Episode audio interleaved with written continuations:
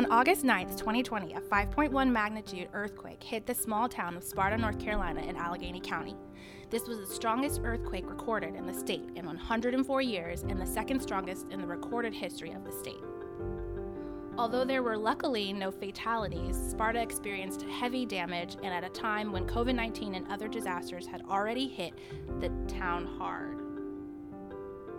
While visiting Sparta, Governor Roy Cooper made this statement We've dealt with a hurricane, a violent tornado, and now an earthquake, all in the middle of a pandemic. North Carolinians are resilient. This is certainly a true statement. North Carolinians have shown resiliency in the face of natural disasters since the inception of the state, and there are a ton of stories in the archives that showcase this fact. Resiliency is a capacity to withstand or to recover quickly from difficulties, or to put it simply, fortitude. Whether it's individuals risking their lives for others, agencies funneling resources into rescue operations, or communities coming together to rebuild, North Carolinians are absolutely resilient.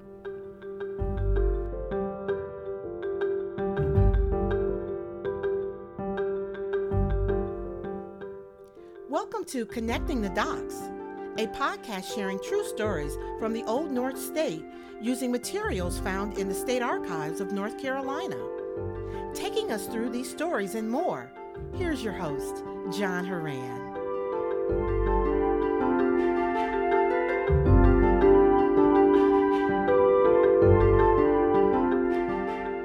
Hello, everyone. Welcome to a new season of Connecting the Dots, the podcast for the State Archives of North Carolina. I'm your host, John Horan. This season, we will embark on the Year of the Trail, uncover hidden narratives, and meet our most famous marsupial, Slowpoke the possum. But for today, we are excited to start season four with a series about natural disaster preparedness in North Carolina. This series will be a three parter, with the first episode focusing on the most common natural disaster faced by North Carolinians hurricanes. And accompanying me through the swells and storms are Katie Crickmore, Hi. Josh Hager, Howdy. and you just heard the voice of Shauna Carr. According to the National Hurricane Center, North Carolina is number four on the list of states most affected by hurricanes. And throughout the recorded history of the state, hurricanes have been responsible for nearly a thousand total fatalities and over $11 billion in damages. I've lived through a couple here. I mean, I'm a lifelong North Carolinian. I lived through Fran and Floyd growing up in Fayetteville. Uh, Fran, we lost power for nine days, I think. Uh, we had to live with uh, some of the other family for a while. I remember after the storm, of course, all the food is spoiled because all the power's out. And we drove around Fayetteville, and the only place that had power was Schlotzsky's Deli on Skibo Road. and we ended up there, and the line was the longest I've ever waited for a mediocre meatball sub, but it was the best food I'd had that year in 1996. Um, so that that was money well spent on a generator. yeah, that's I mean that's wild. As as somebody who's not from here, I don't really know what a hurricane what that feels like. So I'm just really fascinated to hear these stories. I- Hurricanes are a definite like uh, culture thing. I think in North Carolina, we have hurricane parties. Sometimes we we. Uh, I don't know what does that yeah. mean. You've never been to a hurricane party? No, I've never been to a hurricane. I've never No, even heard not- of a hurricane party. I, it's not like a straight, uh, a legit thing, but you know, you could find the hurricane cakes at Food Lion. There's no accident that we named our team after hurricanes. It's Yep. part of our culture. And you know, with this with the things we're going to discuss next week, the other kinds of weather, people leave in North Carolina. I get scared. Hurricanes, there's always somebody on the news that is putting their boards up on their on the houses at the coast and saying, "I'm not leaving." They're spray painting "Go away, storm" on their window A lot every of a lot time. of people measure time uh, before before a hurricane and after a hurricane. in Exactly. North Carolina. Sure. Yeah. Like, oh, this was Sure. before Matthew. Remember? You I know. mean, and, and I'm being flippant about it, but honestly, it shows the resiliency uh, Mhm. of the people of North Carolina because we deal with this so much that it really is about resiliency, as we heard from Shauna earlier. So, um, what might be the worst hurricane in terms of destructiveness, Katie? Oh, yeah. Uh, North Carolina's faced its fair share of bad ones. And if you look at any list of the strongest and most destructive hurricanes to ever hit North Carolina, you're sure to find Hurricane Hazel at the top of the list. On October 5th, 1954, the U.S. Weather Bureau made note of a storm system forming in the Caribbean. On October 9th, the system had officially intensified into a major hurricane, and on October 12th, it made landfall for the first time in Haiti. Hazel was, at that point, classified as a Category 3 hurricane, and it devastated the area, causing hundreds of deaths from flooding. The hurricane then plowed through the Bahamas, and surprisingly, instead of becoming weaker as it traveled north, like hurricanes usually do, Hazel got stronger. And then on the morning of October 15th, Hazel, now a Category 4 hurricane, hit North Carolina.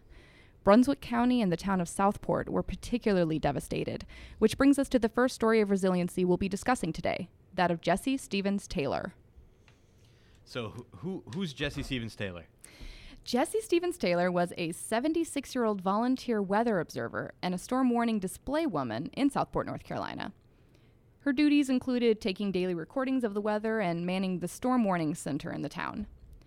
The storm warning flag system was created in 1898 as an attempt to quickly alert ships and coastal residents in the event of a major storm or hurricane, and Southport was one of the 142 weather stations along the Atlantic and Gulf Coast that used the system. The town at that time was the shrimping capital of North Carolina, and mariners relied on the signals to know if conditions were dangerous off the coast. Taylor had been volunteering as a weather watcher for about 54 years at this point, longer than any other woman in that role. On October 14th, the U.S. Weather Bureau issued a warning to North Carolina coastal communities that Hazel was approaching but would probably remain far off the coast. However, the hurricane made a last minute swing inland and was headed straight for the unsuspecting town of Southport. Heavy wind and rain began to pound the coast about midday on October 14th, which Taylor recorded, and later that evening, long after the sun had set, she received word from Wilmington to put out an emergency hurricane warning. Taylor immediately hoisted the hurricane pennant, a red square with a black square in the middle, and that was no small feat for a 76 year old in that rough weather, and put on the three hurricane spotlights. She also spent the rest of the night telephoning warnings about the storm to people up and down the coast. Hurricane Hazel caused extensive damage to North Carolina, particularly Brunswick County, with a total monetary amount estimated to be $163 million. 19 North Carolinians were killed, and there were thousands of injuries recorded. Because of her diligence to her position and quick actions, Taylor is credited with saving dozens, if not hundreds, of lives in Southport and along the North Carolina barrier islands. She earned the Weather Bureau's Silver Medal for Meritorious Service Award for her actions that day and a letter of commendation from President Eisenhower. After Hazel, the Southport community came together to help rebuild, particularly their shrimping business. The whole town went out to assist with shrimping that season and brought in the largest haul of shrimp in the history of the village. When Jesse Stevens Taylor turned 80 in 1959, she was celebrated for her 60 years of service, and she officially became the oldest active weather observer in the U.S. Two years later, she passed away, but she is remembered fondly by the Southport community and even has a memorial dedicated to her by the Southport Tower.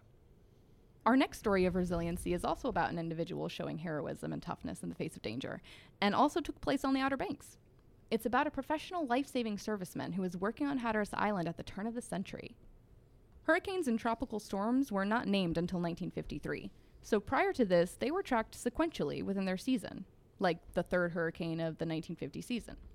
However, if the hurricane was destructive or memorable enough, it received a unique nickname outside of that system. When the first major hurricane formed during the 1899 season, it hit Puerto Rico first, on August 8th, during the name's day of St. Cyriacus, and so it is often referred to as the San Ciriaco hurricane. The hurricane caused over 3,000 deaths and widespread destruction on the island before moving west. On August 18th, the storm made landfall on the Outer Banks, the same day Rasmus Midgett was on duty at the Gull Shoals Lifesaving Station. Midgett was a U.S. life saving service surfman who had come from a long line of North Carolina lifesaving surfmen. The U.S. Lifesaving Service had originated in the 1840s as a volunteer organization, but eventually became the U.S. Coast Guard. Since the 1790s, members of Midgett's family had been serving in the USLSS, and several had been awarded medals for their work, which earned them the nickname the Mighty Midgetts. Rasmus was named for St. Elmo, or St. Erasmus, the patron saint of sailors, and had been stationed at the Hatteras Gull Shoals Life Saving Station since the 1880s. In the early hours of August 18th, as the San Ciriaco hurricane was barreling towards the island, Midgett went out on a routine patrol of the beach. Hatteras Island had already been feeling the effects of the approaching storm all day on the 17th, with winds so strong they couldn't be recorded because the recording equipment blew away. Additionally, the growing storm surge had submerged virtually the whole island in water. In some places, the water rose over four feet. Still, at 3 a.m. on August 18th, Rasmus began his patrol and soon started to notice debris floating in the water. He then heard cries for help coming from the darkness off the coast, and using only the light of his lantern, managed to make out the remains of a ship that had been grounded just off the beach. The ship was the Priscilla, which had been bound for Brazil when it was caught by the San Ciriaco hurricane and destroyed. The captain's wife and son, who were traveling with him, and two members of the crew had unfortunately been swept away by the violent waves, but 10 men remained clinging to the grounded aft section. Rasmus was 3 miles away from the Gull Shoals station at this point, and it was 4:30 a.m. So he feared that if he left the men to go get help, it would be too late. So he decided to try and rescue them himself. The surf was still violent, but Midgett was able to wade closer to the shipwreck and yell instructions to the men on how to jump off the ship and come to shore at his signal. Seven of them were able to make it to the beach in this way, but the remaining three were too exhausted for the attempt. So Midgett swam to the wreck three times and carried each of them to safety, all while the San Ciriaco hurricane raged on. One of the men he saved was the captain of the vessel, Benjamin Springsteen. Rasmus was awarded the Gold Life Saving Medal from the Secretary of Treasurer on August 18th for his actions that day. Though 20 North Carolinians lost their lives during the San Ciriaco hurricane, that number would have been 30 if not for Rasmus Midgett. Those two stories are really amazing examples Oh, yeah. of individuals overcoming immense forces of nature. I- mean, they're both amazing resiliency. Um, what records would people look at if they want to learn more about either one of these folks? So there are tons of stories about Jesse Stevens Taylor and the Hazel hurricane that can be found in the digital.ncdcr.gov website. A lot of them are publications uh, from like our state magazine and they're hosted by the state library. But we also have some records in our collection. We have the um, Governor Hodges general correspondence files that talk about the damage from Hazel. Uh, we have Carolina Power and Light photograph collection, and that also has photographs of the damage. So there's a there's a lot of stuff that you could be for that one. And then for Rasmus Midgett, his story was way cool, and we have some photos of him in our collection, especially this one that I saw first. It's him sitting on the remains of the wreck of the Priscilla that was taken later uh, that week. No, that's nuts. So he revisited. He did, yeah. He got so famous for it. he had a photo op at the site. that's amazing. wow. And I mean, the mighty midgetts are, are still survive into the popular culture of the Outer Banks. That's right. We actually also have a collection stored at the Outer Banks History Center of uh, Chelsea Midgett papers. Uh, so she's she was still residing on the island. A lot of her records talk about Rasmus Midgett and the rest of the midgetts on the uh, on Hatteras as well. Nice. Fantastic. Well, you don't want to put the impression out there that it's just the Outer Banks that gets hit with these storms, but these two particular stories just so happen to be both the Outer Banks. But uh, it, it's amazing, I think, the the courage, as you said at the beginning, with fortitude. I mean, these two North Carolinians are the epitome of fortitude in a way. That's right. These kind of two heroes are very clear examples of resiliency in the face of something like this, this natural disaster. So we've heard two stories of individuals uh, showing resiliency in the face of a hurricane. But we're going to take a quick break, and after that, we're going to shift to instances of communities persisting through that kind of destruction. Got a hankering for history and you want to know more? The State Archives in North Carolina has three regional facilities to better serve you and all your history needs. Check in and check us out at the Outer Banks History Center in Manteo, the State Archives in Raleigh, or the Western Regional Archives in Asheville. Thank you for your support. And now, back to the show. Welcome back. Uh, so we before the break, we heard two stories of individuals showing resiliency in the face of a hurricane. Um, now we're going to talk about communities and how they persist through that kind of destruction. In August of 1775, New Bern was a flurry of activity. The Revolutionary War had officially begun four months earlier, and the capital was as busy as the rest of the state preparing for the upcoming conflict. New Bern had hosted the Second Provincial Congress in April. Governor Martin had recently fled Tryon Palace, and the upcoming trade ban meant that every East Coast port was scrambling to get final shipments in and out before September. In the midst of all this action, a hurricane was brewing that would play a major role in the war. This hurricane was strong and managed to hit or affect virtually every Revolutionary War capital along the East Coast. During the intense weather, Two British ships were grounded off the coast of Virginia, after which Patriots managed to capture one, the HMS Liberty. This was one of the first confrontations in the early months of the war. The hurricane devastated the shipping industry, as warehouses full of goods and foods were destroyed, which caused the Continental Congress to extend the date for the trade ban and offer relief for merchants and farmers who had experienced losses. Because of the role it played at the onset of the Revolutionary War, this hurricane is commonly called the Independence Hurricane. And while many states suffered losses up and down the coast, North Carolina, unfortunately, took the brunt of the devastation. After about a week of heavy rain and wind, the storm hit the Outer Banks first, probably on August 27th. The barrier islands were essentially destroyed as the storm moved inland and slammed the coast, causing intense flooding and destruction. New Bern was one of the cities that was affected, although it was luckily not in the direct path of the hurricane. By the time the Independence hurricane moved upwards into Virginia, whole buildings had been blown away, multiple ships had been wrecked, and over 200 people had been killed. A portion of a letter someone had written in New Bern was published in the Virginia Gazette that read, We had a violent hurricane the second instant, which had done a vast deal of damage here, near 150 lives being lost at the bar. In that same extract, though, the letter writer continued, Our convention will rise next week. They have agreed to raise a thousand men to be stationed as follows 200 at New Bern, 200 at Edenton, 200 at Salisbury, and 400 at Cape Fear. The hurricane lingered in North Carolina until September 2nd and only a week had passed by the time this letter was written on September 9th. But the Patriots could not be distracted from their war preparations for too long. They simply couldn't afford to. And so the townspeople of New Bern cleaned up and moved on, all while hoping that the hurricane that struck them on the eve of their independence wasn't an omen. The last tale of resiliency we'll discuss today is another town that was hit by a major hurricane and was forced to bounce back quickly the town of Princeville. Princeville was established in 1885 by freedmen in Edgecombe County, making it the first town founded by African Americans in the state and one of the first in the country. It began as a temporary settlement along the Tar River for formerly enslaved persons coming from surrounding counties, and it was referred to as Freedom Hill. The area was considered undesirable by the white landowners since it was swampy and so close to the river. In the 1870s, residents began actually acquiring the lots there, and one of the buyers was Turner Prince, who would become the namesake of the town when it was incorporated. Throughout the years, the small town has had more than its fair share of trouble. During the Jim Crow era, white business owners attempted to seize control of the town. More than half of the town's inhabitants left after World War I as part of the Great Migration, and in 1997, the North Carolina Local Government Commission was forced to assume control over the town's finances. During all of this, Princeville continually faced flooding from its low elevation and proximity to the Tar River, the worst of which happened in 1999 during Hurricane Floyd.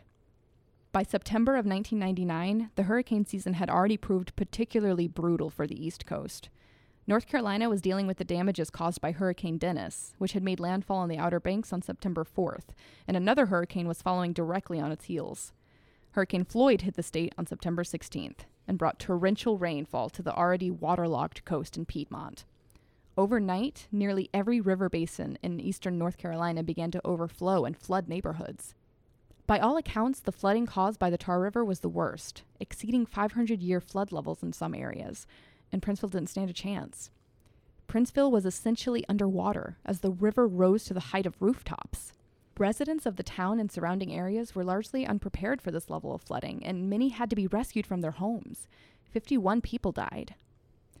All in all, Princeville was covered in about 20 feet of water for 10 days.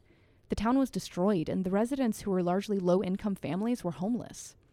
There was a push at first to completely dissolve the town, since it was clear the area would always be at risk for flooding. FEMA even offered to buy out all the residents so they could start over elsewhere, but the members of the town didn't want to relocate. The mayor vowed that they would rebuild and stay strong as a community, and that's what they did. Now Princeville is still facing problems. Hurricane Matthew hit the town just as hard in 2016, forcing them to rebuild again, and the town has continued to shrink in the face of these sort of natural disasters. But many residents are still holding strong. And in 2020, the Army Corps of Engineers announced a $39.6 million project was underway for a levee to protect the area from future storms. Princeville has persevered through the ages and continues to stand on Freedom Hill, right where it was founded. I find it fascinating that we have the Independence Hurricane at the beginning of freedom, as you might say, Mm. for the country. And then we have this other hurricane, Floyd, affecting Freedom Hill. It's one of those coincidences of history at the back, you know, the very beginning of the state and very recently. Yeah, turn of the, state. century. Exactly. But same kind of spirit. And for the the communities in in both, the resiliency is is evident. Right. Yeah, I mean, you can hear the rallying in both. I mean, you're talking about that article where where they said, you know, we, we just got hit by this, and in the same article, they're saying, well, we're going to still rally people And and, here's what's this. going on. Here's That's what we need to do. That's right. Business. Yeah. It's and and we're going to get these people. I'd be interested. You know, this is might be something we can never find out, but I'd be interested to see how many of those, you know, 200 in Edenton, 200 in New Bern actually came. But uh, I would be that that's that that's fascinating. And then in the in the uh, Princeville story, you know, they came back and rebuilt, and then rebuilt Yep. again, and they'll do, They're will doing it continue again, to yeah, rebuild, again and and again. I think that's terrific. And I think with the earlier query, one of the places people could look for that is in our troop returns, in our digital collections. A lot of the early troop returns are muster rolls from the 1770s. And there's a decent chance that some of these men being called up for the militia might be reflected in some of those muster rolls and digital collections. So I don't know if we'll be able to definitively correlate them to this call, but certainly we could see some of the men who did answer the call at right around this time period. Yeah, so we could get close and, and kind of see see some connections anyway. I think that's terrific. Yeah, Precisely. we can connect those dots that way and and more to that point um, what other sources did you consult for this For the Independence hurricane, yeah, there's a lot of secondary sources that are pretty great that I found uh, online. Uh, there's lots of books that have been written about it.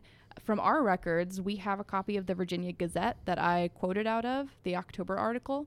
Um, we also have some British records letters that discuss the hurricane. One of them even said uh, it was William de Brahm to the Earl of Dartmouth said, "Oh, a hurricane came through. I think it was from the the meteorite we s- or the the comet we saw the other night. That one was an interesting one to read. it brings a new spin on meteorology right.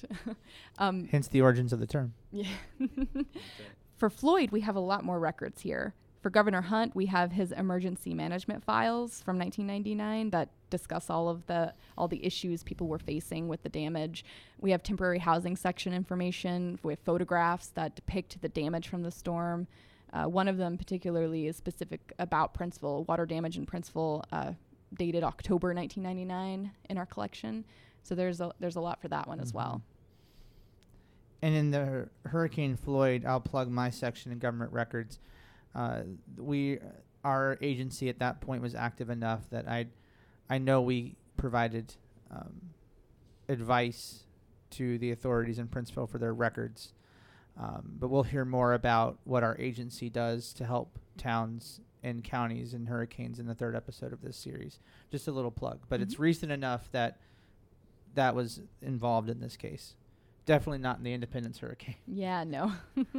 yeah well and on that note with that plug for another episode um, in this series today we heard four stories of resiliency from north carolina residents when facing major hurricanes but hurricanes are not the only natural disaster this state has had to deal with Join us next episode when we discuss four stories of tornadoes, blizzards, landslides, and wildfires. And personally, I'm looking forward to hearing about how North Carolinians cope with all of these weather events, but I'm particularly interested as the resident northerner to hearing about how we've coped with blizzards. I think that's going to be great. Mhm. You might be surprised. We've Yeah, had some nor'easters you, here. Yeah, you might. I I'm looking forward to being surprised. Anyway, thank you all for joining me today, and thank you for listening to episode one of season four of Connecting the Dots. Stay tuned for more stories from the State Archives of North Carolina. And I'd like to give special thanks to my guests, Katie and Josh. Thank you for having us. yep, thanks. And I'd like to thank the producers, Aaron Fulp, Brooke Juka, Shauna Carr, podcast interns, Annabeth Poe, Sabrina Barrett.